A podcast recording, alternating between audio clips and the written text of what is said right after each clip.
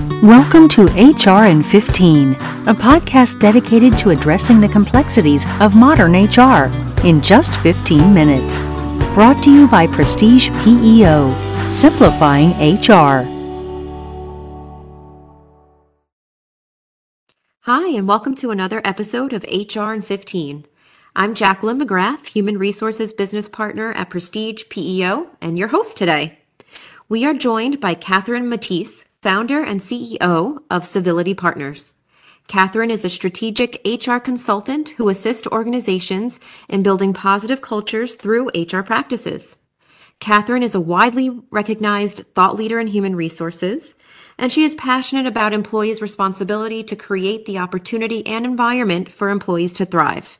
Catherine, thank you so much for joining us on season three of HR in 15. Thank you for having me. Always happy to talk about things I'm passionate about. Excellent. Can you tell us a little bit about your background and what inspired you to create Civility Partners? Sure. I was the director of human resources for a small uh, company here in San Diego that's not around anymore. But uh, in that experience or that position, found myself working with another director who I would say was uh, engaging in bullying behavior. He yelled a lot. He micromanaged, even if you didn't work in his department. He, I felt, was insubordinate to the president, even. Oh my gosh. And yeah, so it he was frustrating, and I personally felt targeted by him. He he definitely went after me, um, but then also, you know, he targeted others, and so as HR, I was dealing with their complaints as well, and so it was pretty exhausting to experience this as a person and then also as the organizational representative.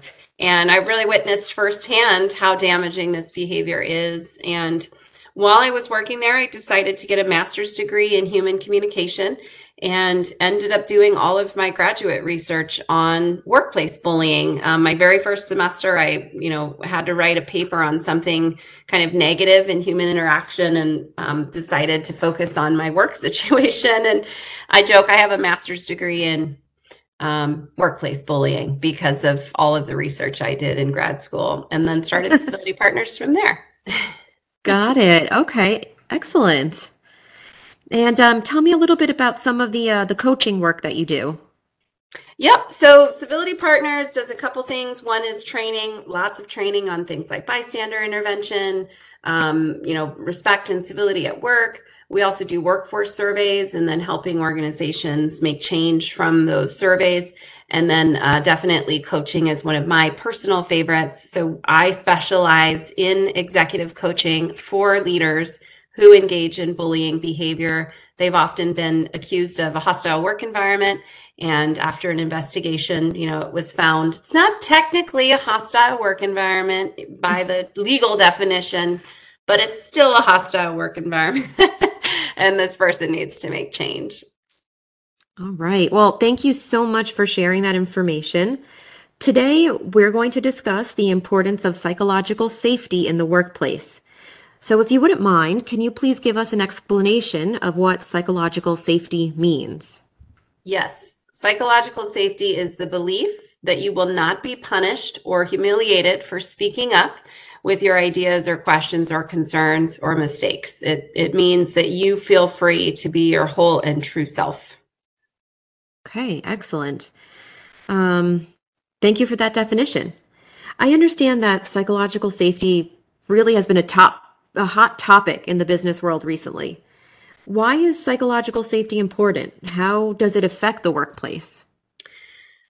Yeah, great question. Um, you know, over time, as I've been studying psychological safety more and more, I'm starting to feel like it's the key to life because you cannot be your best self unless you feel comfortable to be your true self. And so, if you think about an organization that's not psychologically safe. It means that the managers perhaps are defensive when someone has an idea, or that there's snide or sarcastic comments, or that uh, when I'm in meetings, I, I, get interrupted a lot by that serial interrupter. We've all we all know one of those. Um, that I fear if I ask a question that I could be shamed for that question, or you know, there's some sort of consequence. Um, and so we often think about something like bullying or harassment. Obviously, it's not psychologically safe when we have that, you know, kind of harsh, above the top uh, or over the top type of behavior. But it's also not psychologically safe in an environment where these more I'm going to say minor with air quotes happen. So if somebody's at the receiving end of something like being interrupted, that, you know, that hurts psychological safety. And so if you think about the consequences of that, then I can't be my best self if I'm interrupted all the time in meetings. I, I can't be my best self if I feel like there's microaggressions happening around, you know, because I'm a woman, for example. Um, so that hurts the organization because I'm not giving the organization my best self. I'm not being as innovative as I could possibly be. I'm not giving customers the care that, you know, I could be giving if I was psychologically safe. So right.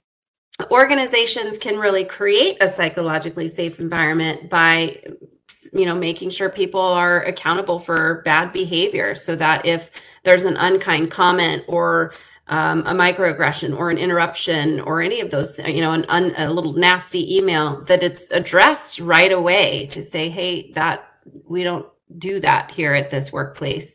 Um, and so, you know, like I said, even manager defensiveness, that's a, a seemingly minor thing. But if somebody's defensive every time you bring an idea, you're not going to bring ideas anymore. And now you've lost out on their their ideas, something that could change the trajectory of the company. so that's my answer. Absolutely. Yeah. You'd be losing the, the value that they would be adding to your organization. Mm-hmm. Um, so I, I completely understand. I, uh, you know, as an HR business partner working with clients who uh, at times, you know, might come to me asking for advice.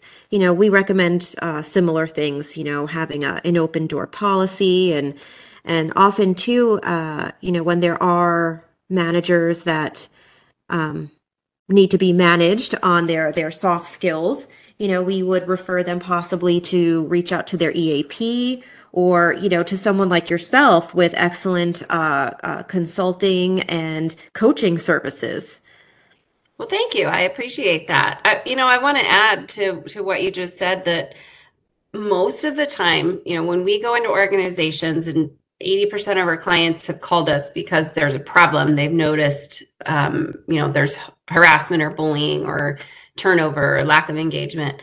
Um, so they're a bit in, in crisis mode. But all of those organizations have a few things in common, one of which is their managers have never been told – that they're accountable for behavior in themselves and in others and they've never been given the tools to hold people accountable. So everybody you know we, you're good at your job you get promoted to be a manager and then you're supposed to be good at managing.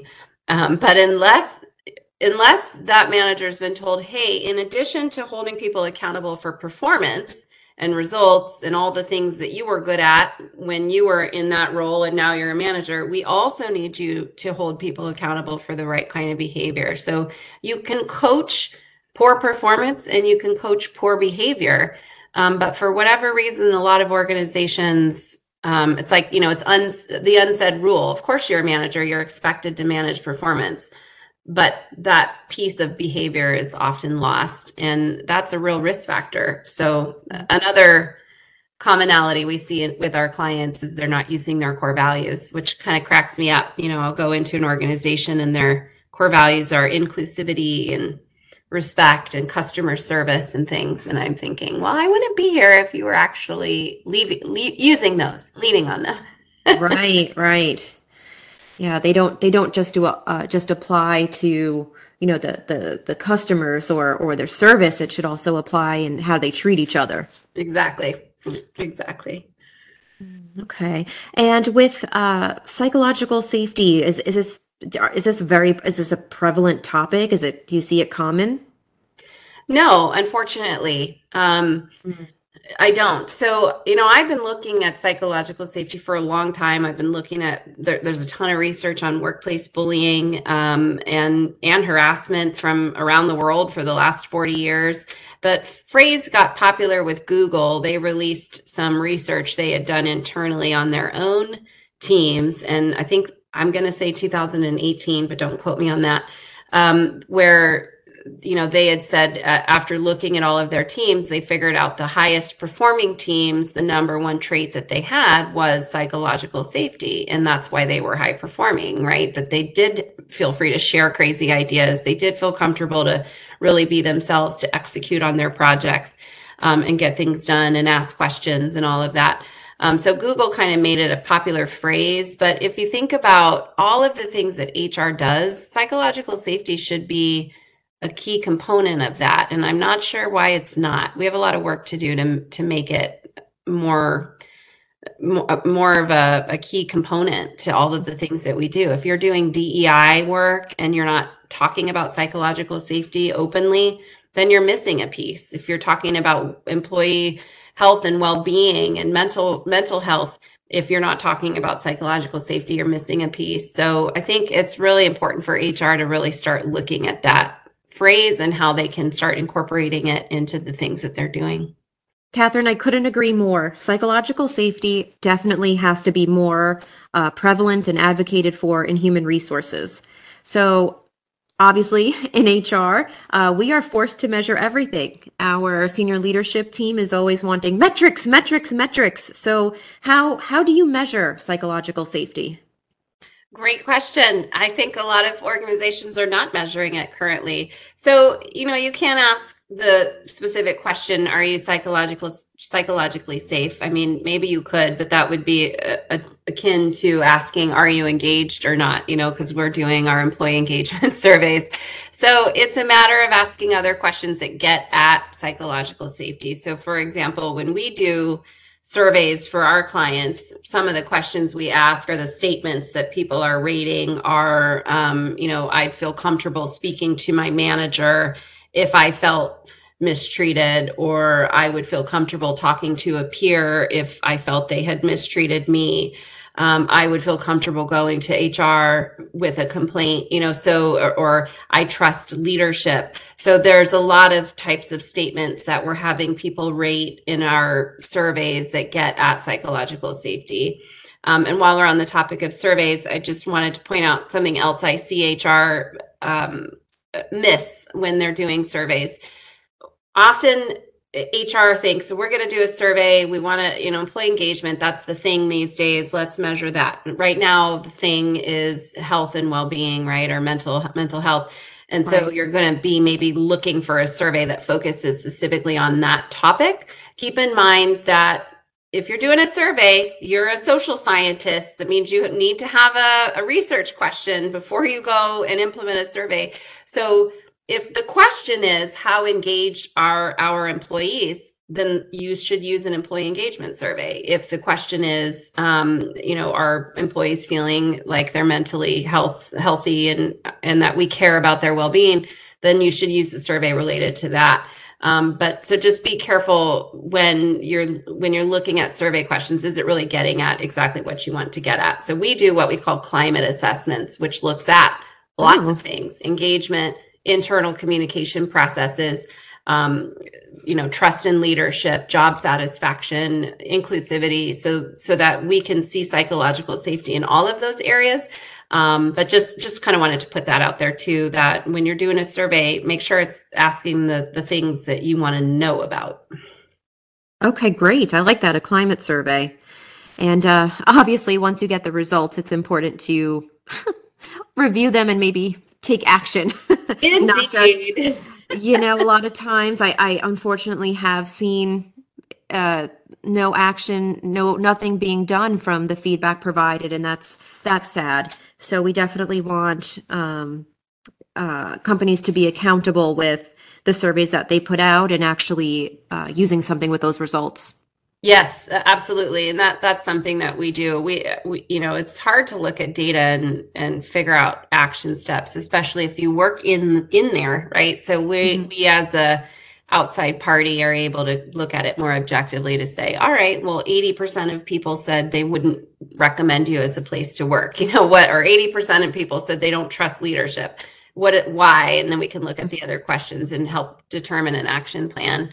Um, and so that's something too with your surveys. Be sure that the survey questions or the statements that people are rating are actionable. don't ask gen- generic questions that you can't in turn do something with, and that will help um, help you figure out, you know, help you take those results and turn them into an action item. Well, that's great advice, Catherine. Thank you so much for sharing this with our listeners. Catherine will be returning for our next episode where we will discuss action steps for creating an environment where people thrive. So be sure to tune in. In the meantime, you can find more information about Catherine and Civility Partners at www.civilitypartners.com. And you can listen to more episodes of HR in 15 at www.hrin15.com. Thanks for tuning in. For questions or more information on today's topic, visit prestigepeo.com.